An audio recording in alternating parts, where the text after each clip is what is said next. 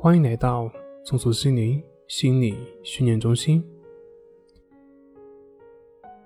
今天要分享的作品是：影响就影响吧，带着症状去生活。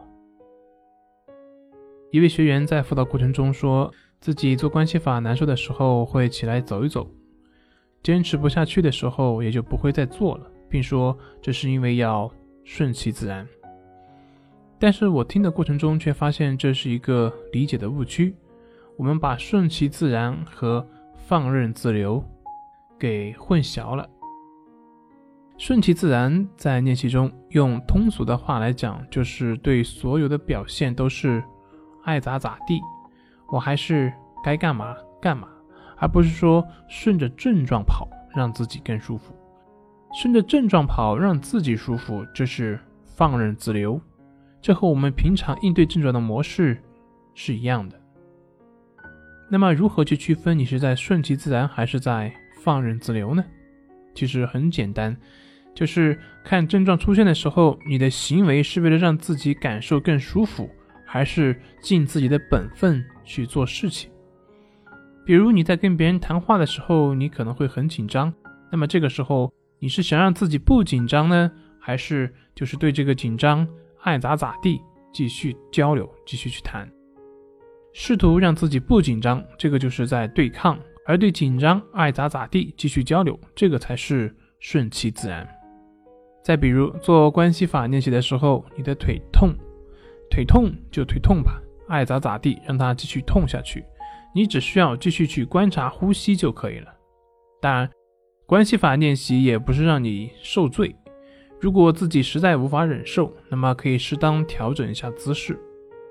但是这个调整并不是为了让自己感受更加舒服，而是腿部的生理性实在无法坚持下去。那么这个时候适当的改变一下姿势也是可以的。就好像你在看书，而症状呢，就像外面的鸟儿。看书的时候会听到鸟儿在叫唤，你也知道外面有鸟儿在叫唤。但是你的注意力还是放在书本上，而不是被窗外的鸟叫所吸引。你是在继续看书，还是你的注意力被鸟儿带跑了？这个决定你是在顺其自然，还是在放任自流。当然，这个时候有人就会说了：“那外面有鸟叫会影响到我的注意力呀，会影响到我们专注啊？难道把它赶跑不好吗？”好啊，当然好啊。可是问题是，你把它赶跑了，你就确定之后不会再有其他鸟儿过来叫了吗？或者，即便不是鸟儿，是外面其他的车声、人声呢？另外一方面，对于动物来说，我们知道，你往往越赶它，它往往越会容易跟你纠缠。所以，很多时候啊，这种鸟叫，它就像我们的症状一样，你越赶它。他对你的反应会越强烈，你越难以摆脱他。